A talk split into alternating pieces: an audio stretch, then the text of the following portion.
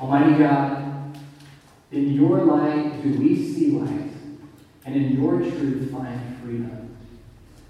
So let your word now do its work. Holy Spirit, open our eyes to the truth, the goodness, and beauty of Jesus Christ this morning, and knit this congregation together in love. Let them be united together in Christ, able to then go out and serve Edmond and Oklahoma City and the world. We pray this in the name of Jesus. Amen. So there's, you know, different scriptures could have looked at this morning talking about God's heart for the nations, right? Could have looked at Revelation 5, Revelation 7, seeing that one day we know that people from every tribe and tongue and nation will gather around the throne of Jesus and worship him. Could look at things like Deuteronomy chapter 10, where God says that God's word says he executes justice for the fatherless, the widow, and loves the sojourner, giving him food and clothing. Love the sojourner, therefore, for you were sojourners in the land of Egypt. But the people of God have always had this identity as people who have been rescued, who have been, sojourners, who have been lost and exiled, but God has saved. And so that's how we, then in turn, are to, to serve and love others. But this passage that we have this morning, 1 Thessalonians 2, especially verse 8, but really that whole section, this is like the most animating passage for me right now. Um, and the reason why is because I want you to think about how you would fill in the blank of this, this sentence, okay? Be careful of Christians. How would you, your neighbors fill in the blank? Be careful of Christians because what do you think? What do you think your coworkers would say, or your family members who don't know Christ? What would they say? I know how many, many, many international students fill in that. It's be careful of Christians because they only want to convert you. That is the predominant mindset amongst many international students across the U.S., especially at UTD. Uh, be careful of Christians. They don't really care about you. They just want to get a notch on their belt. They just want to go tell somebody that they saw someone come to know Jesus or something like that. So be careful because all that they're doing is a ruse, to get you to convert. And the more time I'm in this role, since my fourth year in this role, um, the more I see, sadly, that these students are right. Because there's, you know, the random church group that shows up passing out tracts or doing street evangelism, or this semester there was someone with a megaphone on campus, you know. Um, and they're not offering friendship, they're not offering relationships that these students are so eager for. They simply want to convert them and move on. Get that notch on their belt, get that cool story to share with their friends or at church. And then there's, there's this other group of people, though, that have a little more patience, but really they're the same. This other group of Christians who, um, they do become friends with students. Maybe they get deals with them have them over. But then the topic of Christianity comes up, uh, or religion, and the student says, you know, I'm, I'm not really interested, actually. Uh, I, am too busy to come to your Bible study. I'm not, you know, interested in learning more about Jesus. And then the invitations for dinner stop. And the friendship stops. And the, the well-meaning, I think, Christian thinks, okay, that person's not interested. It's time to move on. But then you see how that narrative just gets reinforced over and over and over again. I knew it. They don't really want to be my friend. They don't really care about me. They just wanted to convert me. And I've learned that actually when the students or anybody say, I'm not really interested, uh, I don't want to come to your Bible study, that that really um, is a good sign that we should press in and love them all the more. That when that stiff arm comes up, instead of moving on, to continue in love then changes that narrative of, oh, you, you do care about me, and I'm not a project for you. I'm a person to you, that you, you want to know me and be my friend. And I want us to see that from our text today, that the gospel itself compels us to do that.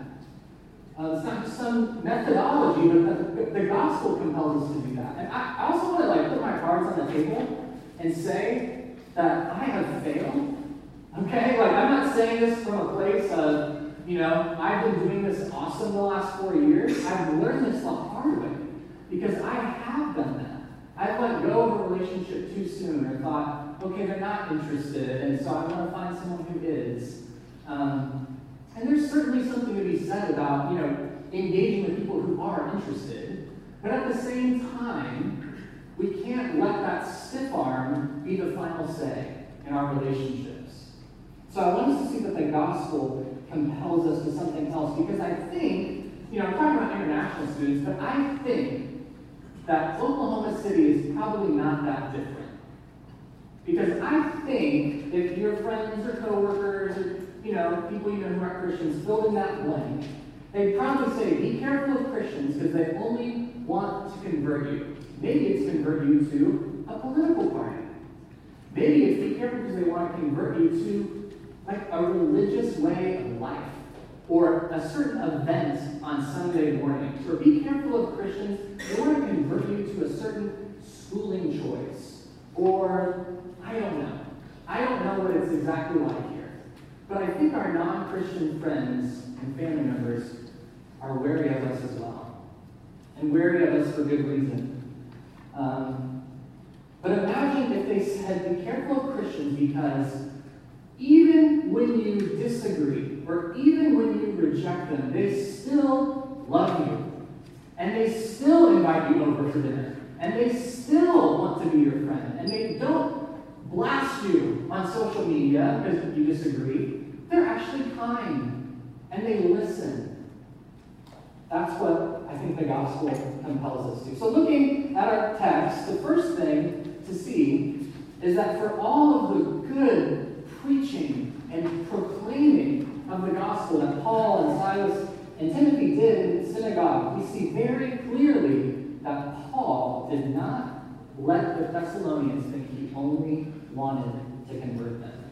So We're going to look at just two things from this text. Two things. We're going to look at what Paul didn't do, and then we're going to look at what Paul did do. Okay, what he didn't do, what he did do. And kids, I want you to listen to three things this morning. Okay? Three things to be paying attention to. The first is a story about someone who got beat up. Okay? The second is something called the ball game that we'll talk about. And then finally, a story about St. Augustine. Okay? So getting beat up, the ball game, St. Augustine. Kids, that's your that's your job. Listen to those things. So first, what did they what did Paul and Timothy and Silas not do? What did they not do? That's in verses 1 through 6.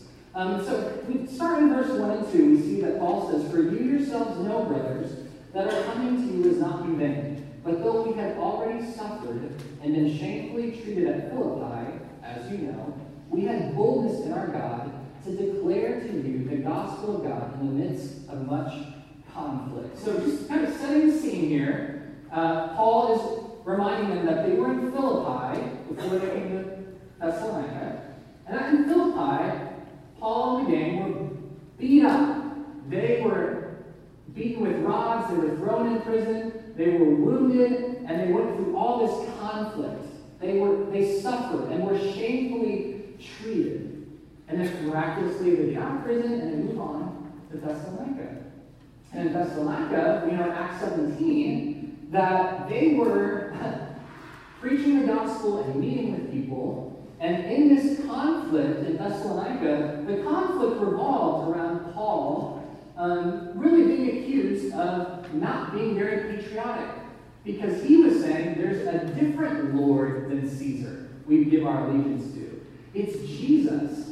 That didn't go over well in Thessalonica. So the whole city gets kind of turned upside down, and Paul has to basically flee and move on to the next city. He didn't want to leave Thessalonica, uh, but the brothers, it says in in Thessalonica, make him leave. Like, you're going to die if you stay here any longer, so you need to go.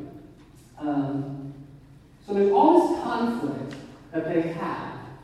And Paul says in verse 2 that even with all this conflict, we have boldness in our God to declare to you the gospel of God in the midst of all this conflict.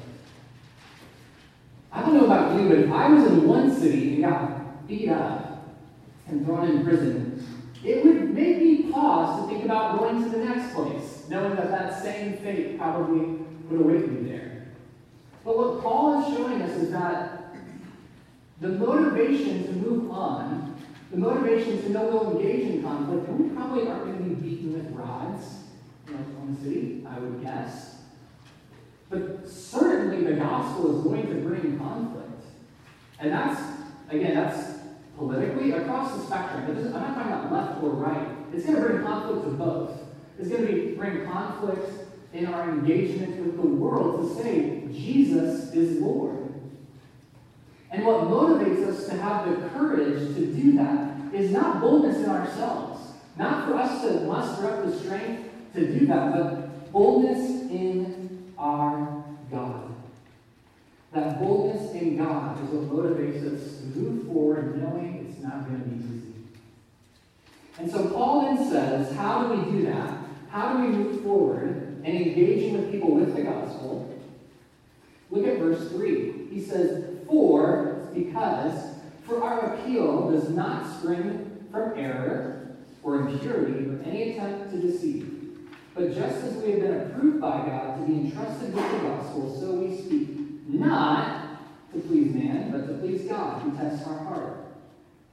For we never came with words of flattery, as you know, nor with a pretext for greed, God is witness, nor did we seek glory from people, whether from you or from others, though we could have made demands as apostles of Christ. Hear all the knowers and nevers and nots and all these things Paul is listing. These are things we did not do with you Thessalonians.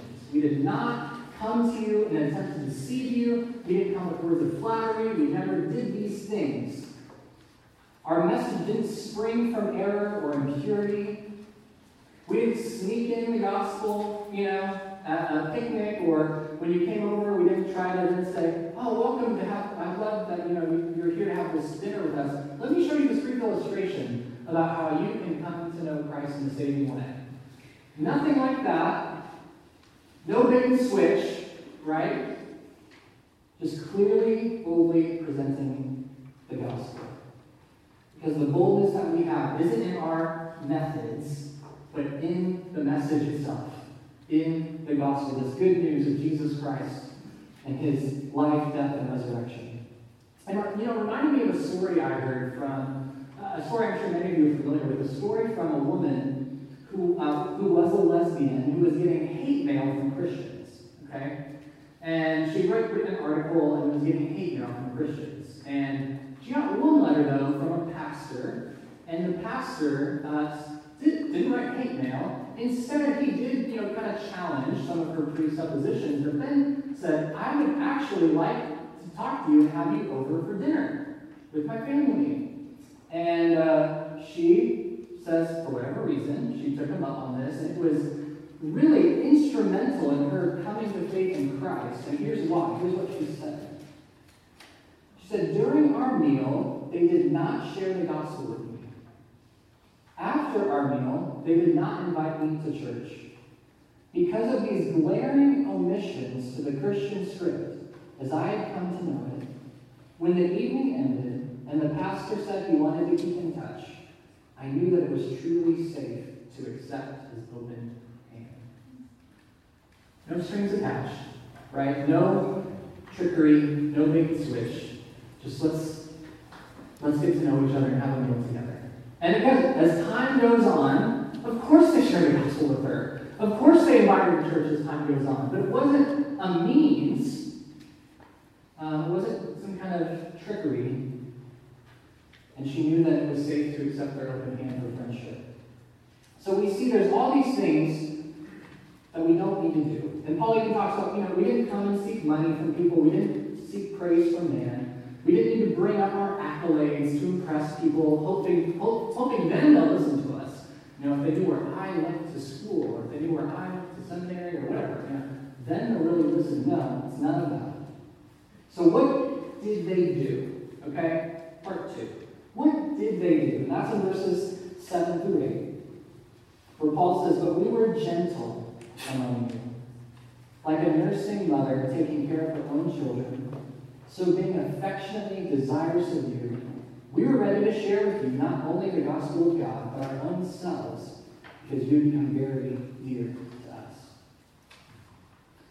So in this way he's talking about what they did do, I want to just I want to point out one tiny thing. If you have your Bible open, you might have a footnote of that word gentle in verse 7. It's okay if you don't, if you don't have your Bible open, if you're looking at the bulletin, it's fine. But that word gentle, you might have a footnote, and that footnote is this tiny footnote that says some manuscripts say infants.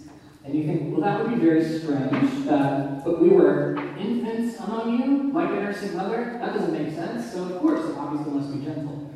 But I want to convince you this morning that that word infants is the correct translation. And it's not wrong if you disagree or think it's gentle, but it actually matters. So hold, hold on. It matters, and here's why. Because the church fathers, in their you know translation of this, they almost all say infants. I mean, it's not just that some manuscripts say infants; it's like some of the best and oldest ones say infants. And what you can do, quick, quick little Greek grammar lesson, um, you can put a period uh, at the end of the word uh, gentle, if it were infant. So it would read in verse 6, it would say, you know, we don't seek from glory from people. We could have made demands as apostles of Christ, but we were infants among you, period. So, so what, what that means is he's saying, instead of saying in verse 6, we could have come and made demands of you. We could have come with our superiority. We could have come from the top. And a rightful superiority, because we're apostles of Jesus Christ. We could have come like that, but instead, we came low. Low like babies low. Gentle, right? Gentle works. Gentle, like gentle like babies is how we came. Not with superiority, but with humility and lowliness like babies. I think this is um, this is why a lot of people think Christians only want to convert them, actually. Is because often, sometimes unintentionally, sometimes intentionally, Christians come from the top. They come from a place of superiority.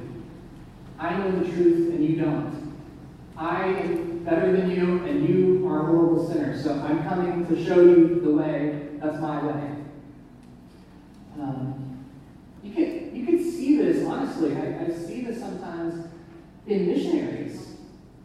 Missionaries who think their whole lives they are better and superior to the people they're serving and ministering amongst. It could be in all different kinds of ways, where another way it plays out is in relationships with people, if you're only in the posture of serving them, that is a place of superiority. If we're not then extending a relationship, a mutual relationship where I'm not just serving them, but having them over for a meal, and then also maybe going to their house for a meal, then I'm just all the time communicating, I'm superior. You need me. Here's, I have the things you need. But we know that Scripture tells us that that can't be. I mean, the whole big story of the Bible runs contrary to that. Think about, you know, the paradigm that we use so often of creation, fall, redemption, consummation. We know from creation that every single human is made in the image of God. And there's no like degrees of that, right? The Hindu, the Muslim, the atheist, they are just as much made in the image of God as me. They're not made in the image of whatever God they worship. No, they're made in the image of the one true triune God. And we know that from the fall, from, from sin, that we're also in the same boat because all have sinned and fall short of the glory of God. I'm not a better sinner than them. I'm in the same boat. And the same thing applies to redemption, right? Because I'm saved not by picking myself up by my bootstraps, not because I mustered up faith and they didn't, not because I discovered something, but of sheer grace. Grace alone that the Holy Spirit opened my eyes to see Jesus Christ as he truly is. So the playing field is level. It can't ever come from a place of superiority. And that's what Paul is saying. We didn't come from the top, but we got low and came like babies among you.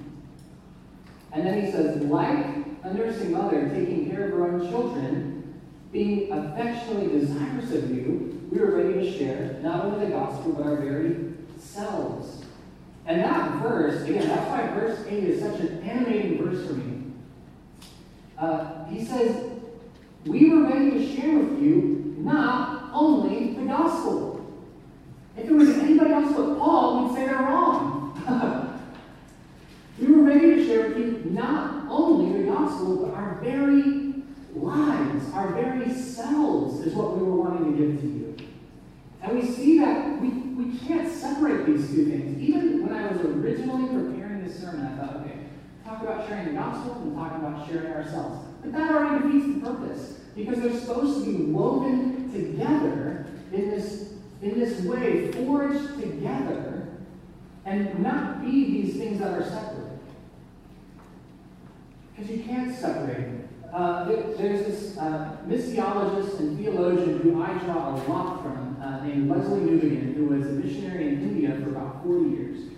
And then he came back to the UK and to Western culture and realized, wow, all the stuff I was dealing with in India with Hinduism and all these different gods, it's just the same thing here. Um, there's all these things that people worship and give their lives to. And I'm competing in this pluralistic society. Um, and this is what he said about preaching of the gospel and sharing our lives. He said, the purely verbal preaching of the story of Jesus, crucified and risen, would lose its power if those who heard it could not trace it back to some kind of community in which the message was being validated in a common way of life, which is recognizable as embodying at least a hint and foretaste of the blessedness for which all men long and which the gospel promises.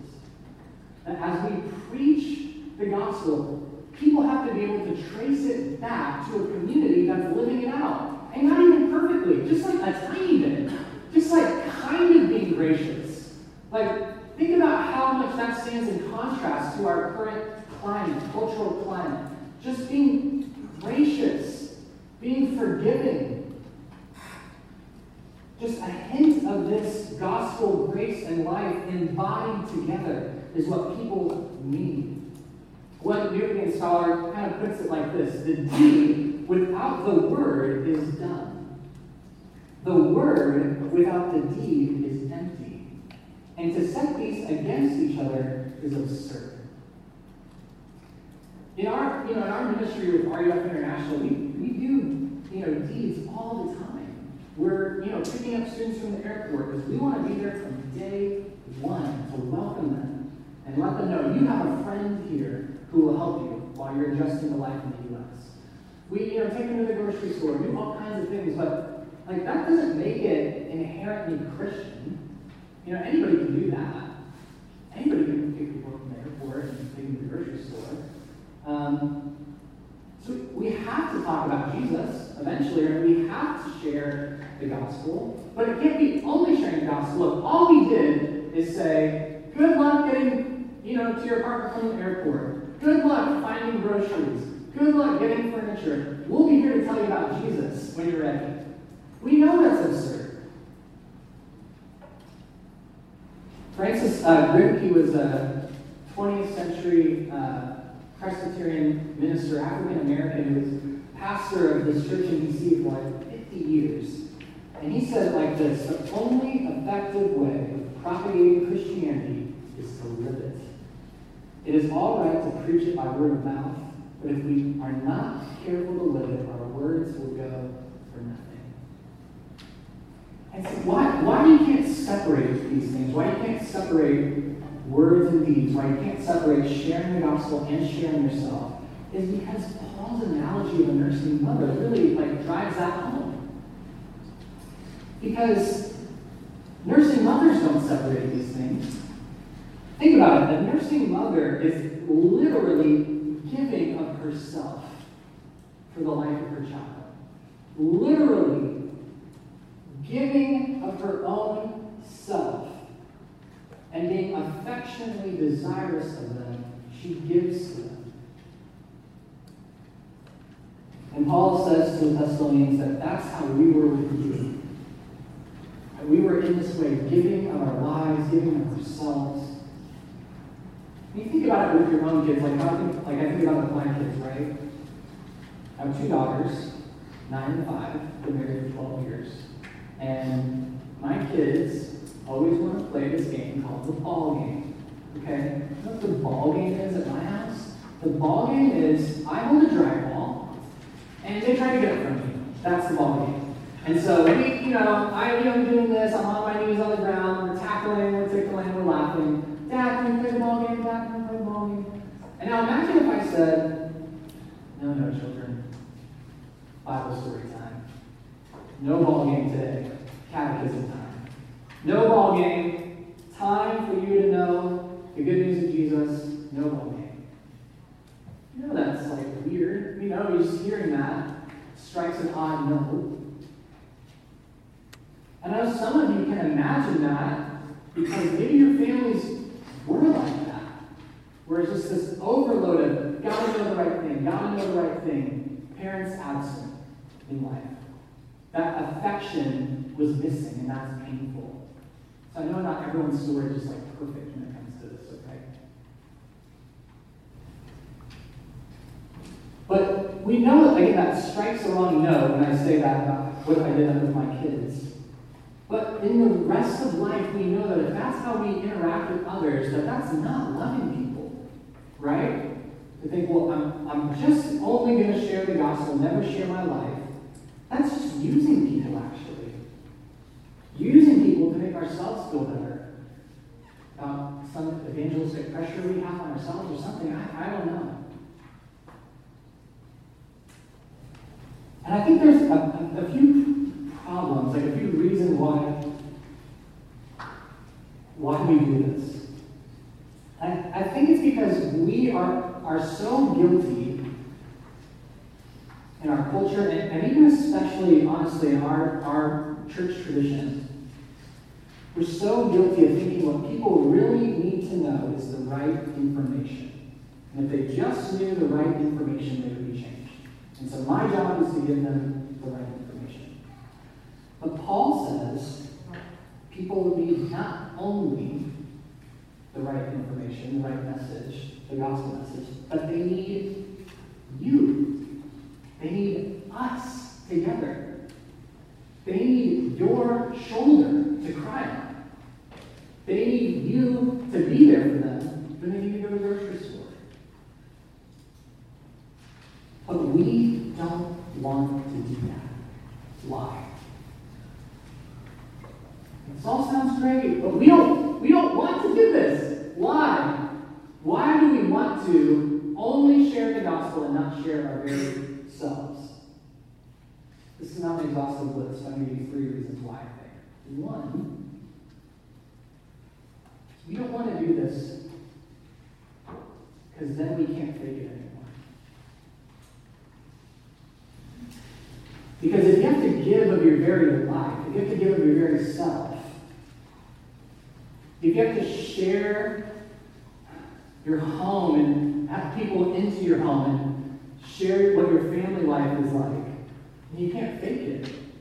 You can't just come on a Sunday and always have it all together and go back home.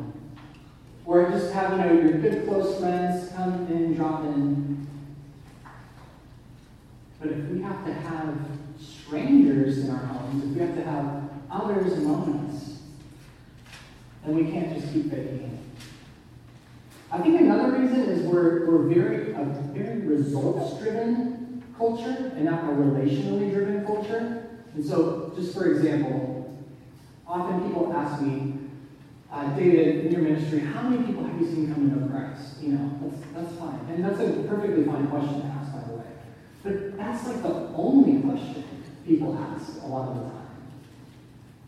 Like, you want to hear the stories of the hundreds of people who haven't? And the relationships we have, and the ways this person is reading the Bible for the first time in their life? Um, but the criteria is set on how many decisions have you seen, or you know, things like that. Um, you know, when I when I'm exploring the gospel with students, um, I think about the first semester I was just trying to do this. There was this group of students, uh, PhDs and master's students, and a couple of them, uh, a couple of their wives would come over to my house, we'd have dinner, and read, we we're going to read through the big story of the Bible in one semester. That was the idea. So we get to the Ten Commandments one week. We get to Exodus one week. And I just asked them, you know, have you ever heard of the Ten Commandments? I'm not asking if you know any of them, just have you ever heard in general of the Ten Commandments? Of the six people there, uh, they said no, no, no, no, no, no. Not even heard of the Ten Commandments. And so, this, if, if, if we're relationally driven and not results driven, it's not as exciting. At least exciting sounding, right? There's not always great stories to share, the way the world or even Christian subculture thinks of stories to share. But that means that we have to leave it with God. That we have to trust God with the results. And can focus on the relationships and leave it up to Him. And have to live by faith. That He's the one who converts people. That the Holy Spirit is the one who opens people's eyes. And not us. And I think the last reason, one of the reasons, like I said, is we have to actually get to know people and not just know apologetics. And, and what I mean by that is I know people personally who are obsessed with apologetics, obsessed with finding out the right answer for every potential conversation, but in doing this, they spend their time in such a way and prepare for these conversations with people they'll actually never meet. And preparing for arguments with people they'll never have over for dinner, and winning imaginary arguments, um, all the while they ignore their actual coworkers, their actual neighbors, actual people in their lives, spending time on social media, spending time on the internet, spending time reading apologetics, you know, defense of the faith stuff. And again, there is nothing wrong in and of itself with apologetics. Don't walk away this morning thinking our UF campus minister said we don't need apologetics. Um, but what I'm saying is instead, we could spend time getting to know people, hearing the real questions they have, the real questions they're, they're asking, and we're free to say, I don't. I don't know. I've never thought about that, but I'll spend the next week looking into that. I'll get back to you, and let's have coffee again that. See, that's honoring of the relationship and of the question. And you are then doing some apologetics, right? But you're actually getting to know them and getting to build that relationship with them.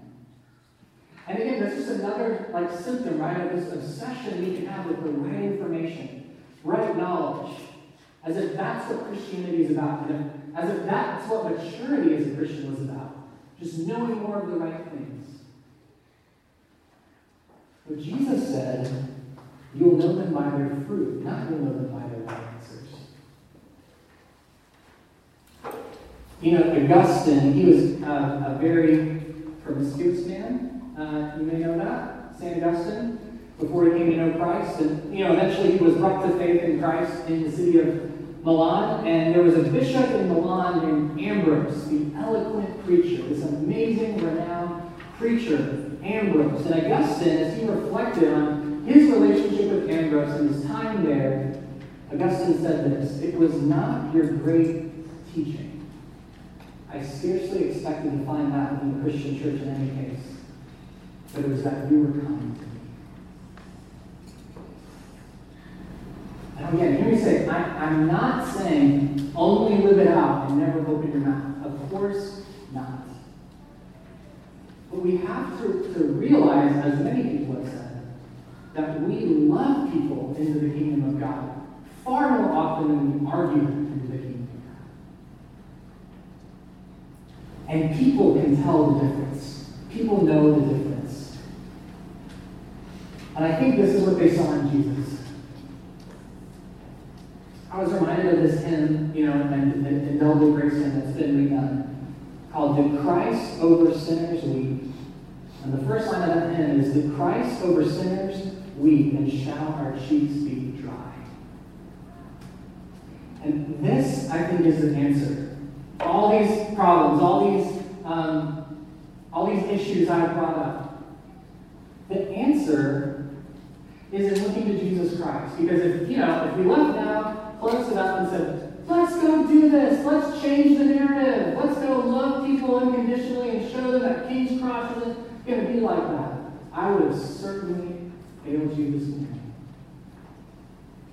But if we fix our eyes on Jesus Christ, the author and perfecter of our faith, and see the tears in his eyes for the lost, and fix our eyes in him and see how he is the one who gave not just the gospel, but his very self for us. That's how we move forward because the one who could have made demands, not just as an apostle, but the one who could have made demands as the Christ, Jesus the Messiah, God's true King, his anointed one, he could have came, he could have come with true superiority, come from the very top of heaven, right? But he came low, literally, as a baby.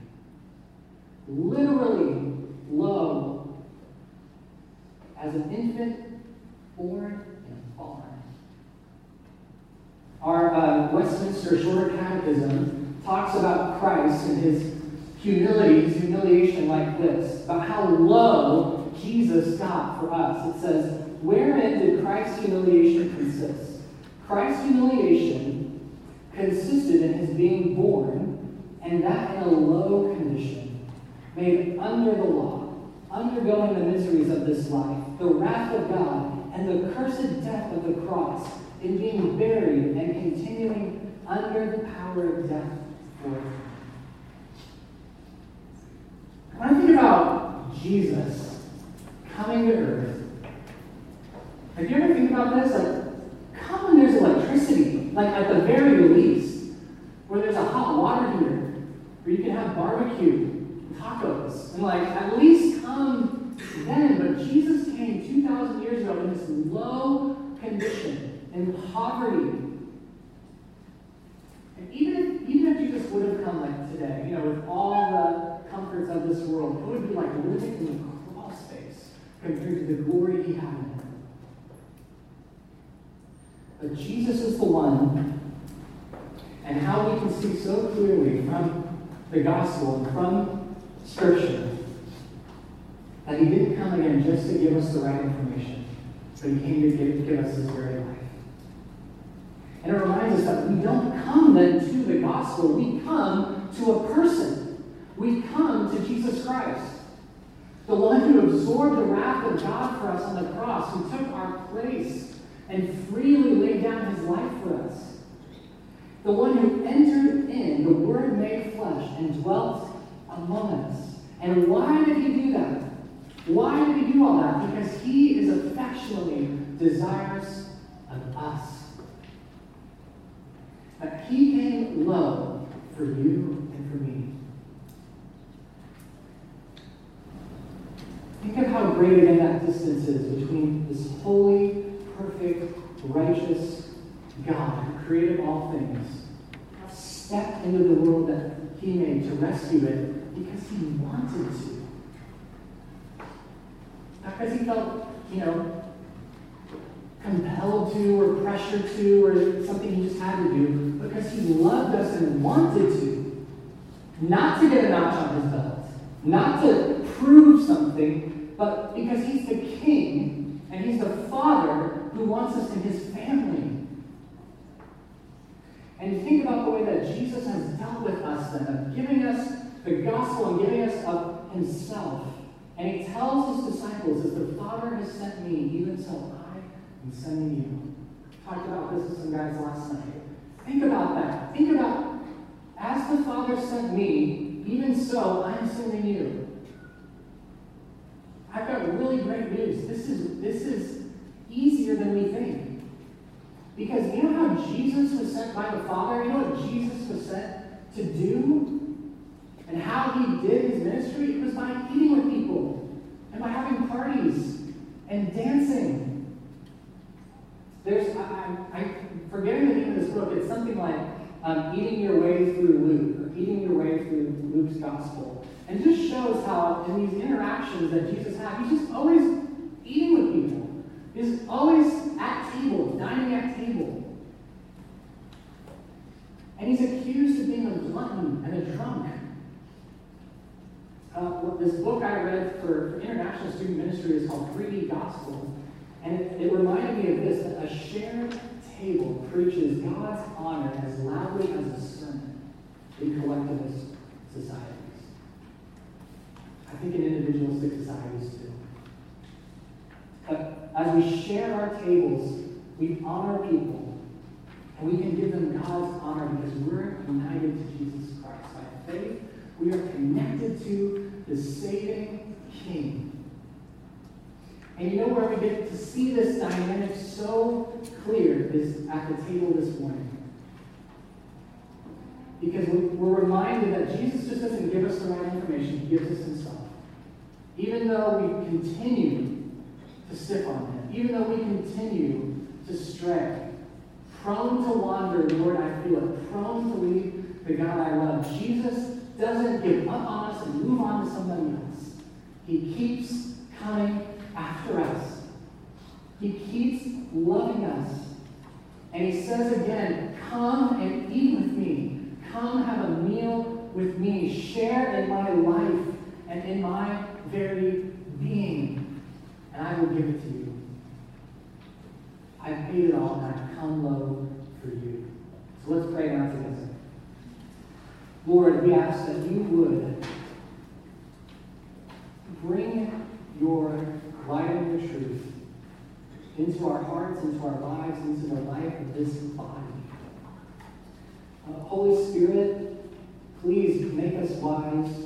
Please give us courage. Please guide us, strengthen us, humble us so that we will be strong in faith, hope, and love. That we might persist in pursuing the lost. The same way that, Lord, you have pursued us. So I pray now, I pray now, Almighty God, that you would strengthen your church, strengthen this body, and do what only you can do, both convicting and comforting the hearts of people, we ask. In Jesus' name.